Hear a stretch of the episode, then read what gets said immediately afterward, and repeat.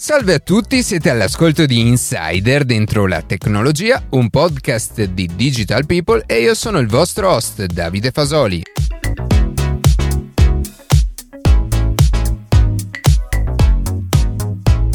Oggi parleremo di Internet of Behavior, e cioè cercheremo di capire come i dati che produciamo possano predire i nostri comportamenti e se questo può essere un vantaggio o anche uno svantaggio. Prima di passare alle notizie che più ci hanno colpito questa settimana, vi ricordo che potete seguirci su Instagram a chiocciola dentro la tecnologia, iscrivervi alla newsletter e ascoltare un nuovo episodio ogni sabato mattina su Spotify, Apple Podcast, Google Podcast oppure direttamente sul nostro sito. 是的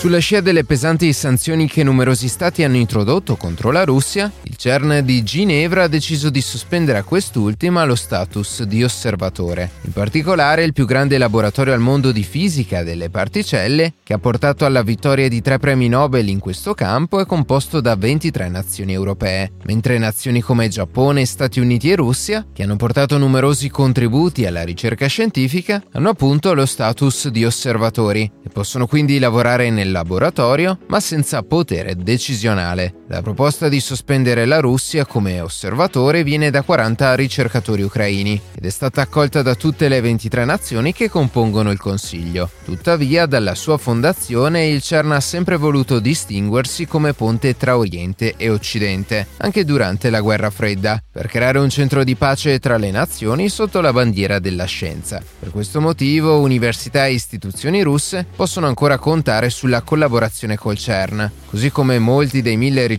russi che da decenni hanno contribuito alle più grandi scoperte dell'ultimo secolo. Questa settimana si è tenuto il primo evento Apple dell'anno. L'evento ha avuto come focus principale il SOC M1, che ora sarà il cuore anche dei tablet di fascia media, gli iPad Air, probabilmente in vista di un futuro aggiornamento software che permetterà di utilizzare le app professionali per Mac anche su questi dispositivi. Ma la vera novità è stato il Mac Studio, sempre basato su chip M1, nello specifico M1 Max, già presentato negli scorsi mesi, e la novità dell'evento, M1 Ultra, nato dall'unione di due M1 Max e che rende possibili una potenza e una versatilità mai viste prima in un PC di queste dimensioni. Per dare un'idea, la versione più potente di Mac Studio può riprodurre 18 stream di video ProRes a 8K. Mac Studio batte tutti i record anche per quanto riguarda la memoria grafica su un sistema desktop, con memoria unificata fino a 64 GB su sistemi con chip M1 Max e fino a 128 GB su quelli con M1 Ultra. La scheda grafica per workstation più potente disponibile oggi offre soltanto 48 GB di memoria video. Perciò avere a disposizione così tanta memoria è una vera rivoluzione per i flussi di lavoro professionali. Mac Studio parte da 2.349 euro per la versione M1 Max e 4.649 euro per la versione M1 Ultra, con la possibilità di arrivare a una configurazione completa a circa 8.000 euro. Si tratta di prezzi altissimi se si confrontano con i dispositivi per i normali consumatori. Ma questo PC è pensato per ambienti altamente professionali e il rapporto prestazioni-prezzo di questo dispositivo è molto superiore a quello dell'attuale Mac Pro venduto dalla stessa Apple. Ad ottobre 2021 era avvenuta la prima dimissione della codifica MPEG 2 con relativo passaggio a DVB-T MPEG 4 di solamente 15 canali televisivi. Con lo scorso 8 marzo invece è stata completata questa prima transizione al nuovo formato multimediale, la quale ha riguardato i principali canali RAI, ovvero RAI 1 e RAI 2, e tutti i restanti delle altre emittenti televisive, tra cui la 7, i canali di Discovery e quelli di Sky Italia. Come molti avranno notato, questa prima fase dello Switch Off TV, che si concluderà solamente nel 2023, ha richiesto una risintonizzazione del nostro televisore, attraverso la quale tutti i canali HD che vengono trasmessi in MPEG 4 sono stati riposizionati tra i numeri 1 e 9 e dal numero 20 in poi del telecomando. Il passaggio avvenuto l'8 marzo infine è stato uno dei più importanti in merito alla transizione verso la nuova TV digitale, in quanto ha di fatto tagliato fuori tutti quei televisori che supportano solamente la visione di programmi non HD, anche se alcuni di essi rimarranno comunque visibili per un certo periodo nelle numerazioni al di sopra del 500.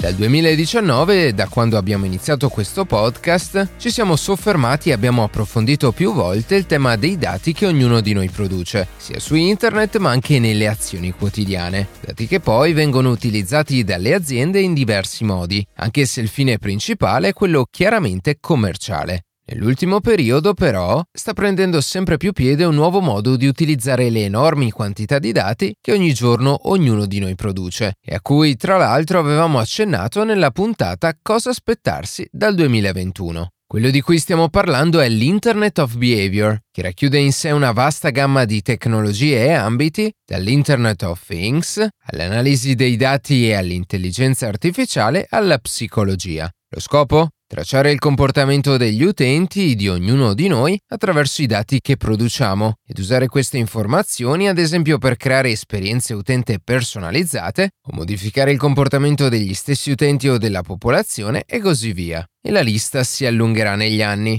man mano che si troveranno nuovi modi per usare questi dati e man mano che gli stessi dati che produciamo ogni secondo aumenteranno col tempo. Per fare un esempio, nel 2021, l'anno scorso, nel mondo c'erano poco più di 23 miliardi di dispositivi connessi tra telefoni, computer, stampanti, tv, ma anche tutti quei dispositivi che vanno a costituire l'Internet delle cose, le smart home o le smart city. E proprio questi ultimi rappresentavano la metà dei dispositivi totali connessi a Internet, e dove ognuno di essi si occupa di fornire servizi, ma soprattutto di raccogliere e elaborare le informazioni che lo circondano. Nel 2025 la stima è che dai 23 miliardi del 2021 i dispositivi connessi saliranno a 34 miliardi e saranno in prevalenza dispositivi Internet of Things. E come dicevamo, l'IoT è fondamentale per la crescita dell'Internet of Behavior. Ma in sostanza, che cos'è l'Internet of Behavior? Ma soprattutto che impatto sta avendo e avrà nelle nostre vite quotidiane?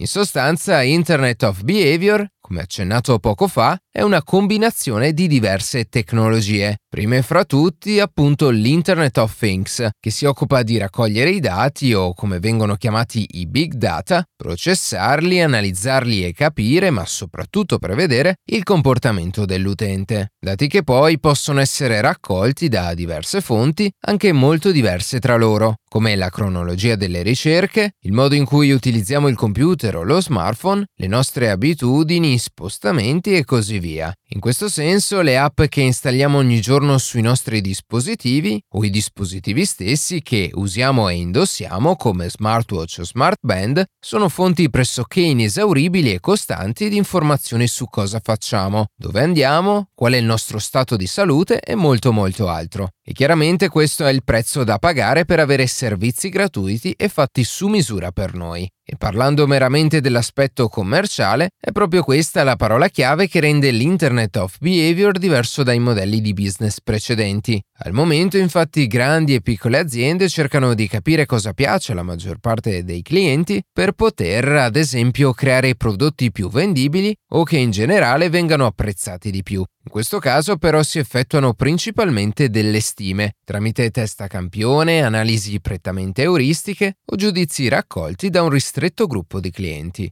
Grazie all'Internet of Behaviors, invece, l'azienda può con certezza conoscere il comportamento e le preferenze potenzialmente di ogni singolo cliente e creare quindi un'esperienza personalizzata per ognuno di loro e migliorare così i servizi offerti. I dati che continuamente produciamo e continuamente vengono raccolti, quindi, non vengono per così dire sprecati, ma anzi si trasformano in benefici per l'azienda, che può vendere prodotti migliori e più apprezzati, e per i clienti, che si trovano costantemente soddisfatti. Il retro della medaglia però è che le aziende non solo possono prevedere il comportamento dei clienti e adattarsi di conseguenza, ma andando nella direzione completamente opposta possono attuare delle campagne di marketing volte a modificare proprio il comportamento, le esigenze e le preferenze degli utenti e quindi influenzando le loro scelte. Un esempio di Internet of Behaviors applicato proprio al mondo del marketing lo possiamo trovare ad esempio nelle pubblicità fornite da Google o Facebook.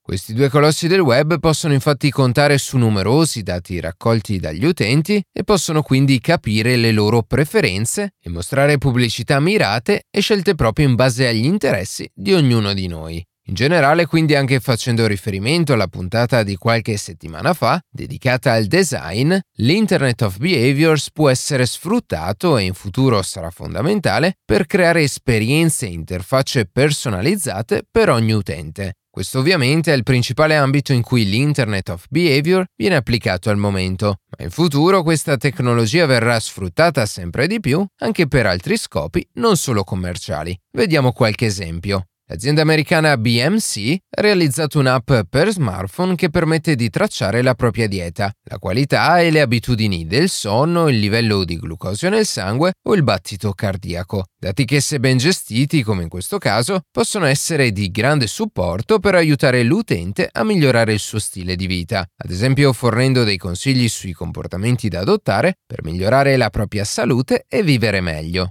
Altri esempi, sempre rimanendo nell'ambito della salute o della sicurezza, sono le app per monitorare il distanziamento sociale, usate durante la pandemia e che hanno modificato le abitudini di milioni di persone. Allo stesso modo, poi in futuro si potranno utilizzare i nostri dati per adattare le cure mediche ad ogni paziente e fare quindi un passo in più verso quella che è la medicina personalizzata o di precisione. Per quanto riguarda invece il settore dei trasporti, automobilistici in particolare, Uber utilizza i sensori IoT e i dati sui guidatori e sui passeggeri per fornire ai clienti esperienze migliori e studiate per ogni utente. Allo stesso modo, Ford sta facendo uso dell'Internet of Behavior per sviluppare auto a guida autonoma che cambiano lo stile di guida, ad esempio in base alle città, dopo aver analizzato i comportamenti e le abitudini delle altre auto, dei cittadini, dei ciclisti e così via. Sempre rimanendo in tema di automobili, l'Internet of Behavior può risultare di grande aiuto nel settore assicurativo appunto per monitorare i guidatori e identificare, ad esempio, a chi attribuire la colpa di un incidente o ancora per prevenire guide sotto effetto di stupefacenti o in stato di ebbrezza, proteggendo così sia i guidatori sia gli altri cittadini. Un altro campo in cui l'Internet of Behavior può fare la differenza, poi, riguarda l'amministrazione di un paese. Conoscere i comportamenti e le abitudini dei cittadini può infatti migliorare la qualità dei servizi pubblici, prevenire il crimine e migliorare quindi in generale l'intero sistema paese. Arrivati a questo punto della puntata e dopo tutti questi esempi su come l'Internet of Behavior può essere applicato a diversi aspetti della nostra quotidianità, è legittimo chiedersi quanto questa tecnologia sia giusta a livello etico e quanto soprattutto limita o interviene nella libertà di ognuno di noi. Quando si parla di dati personali e sensibili, infatti, c'è sempre una certa preoccupazione da parte sia delle istituzioni sia degli utenti. E se come in questo caso si tratta di tracciare e addirittura modificare il comportamento e le abitudini dei cittadini, questa situazione può portare subito alla mente scenari distopici, come quelli raccontati da George Orwell in 1984. Fortunatamente le principali istituzioni, tra cui l'Unione Europea, hanno molto a cuore la privacy dei cittadini. Come abbiamo ribadito diverse volte, esistono leggi e normative come il GDPR che regolano proprio i diritti e il comportamento che qualsiasi azienda deve seguire quando tratta dati sensibili. Per fare qualche esempio, ogni utente ha il diritto di richiedere la cancellazione dei propri dati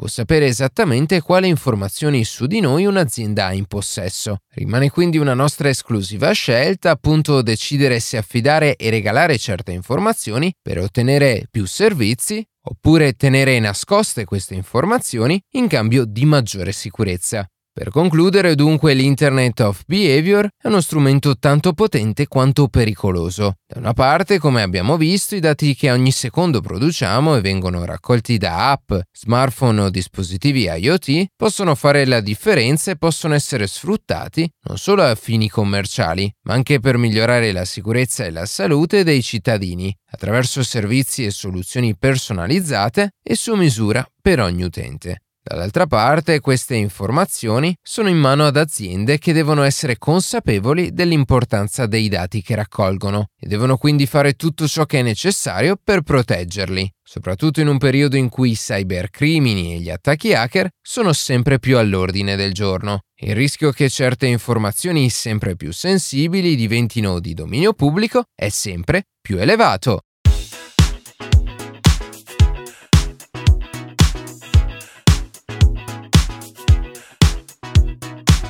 E così si conclude questa puntata di Insider dentro la tecnologia. Io ringrazio come sempre la redazione e in special modo Matteo Gallo e Luca Martinelli che ogni sabato mattina ci permettono di pubblicare un nuovo episodio. Per qualsiasi tipo di domanda o suggerimento scriveteci a redazione chioccioladentrolatecnologia.it, seguiteci su Instagram a chioccioladentrolatecnologia dove durante la settimana pubblichiamo notizie e approfondimenti. Qualsiasi caso nella descrizione della puntata troverete troverete tutti i nostri social. Se trovate interessante il podcast condividetelo che per noi è un ottimo modo per crescere e non dimenticate di farci pubblicità. Noi ci sentiamo la settimana prossima.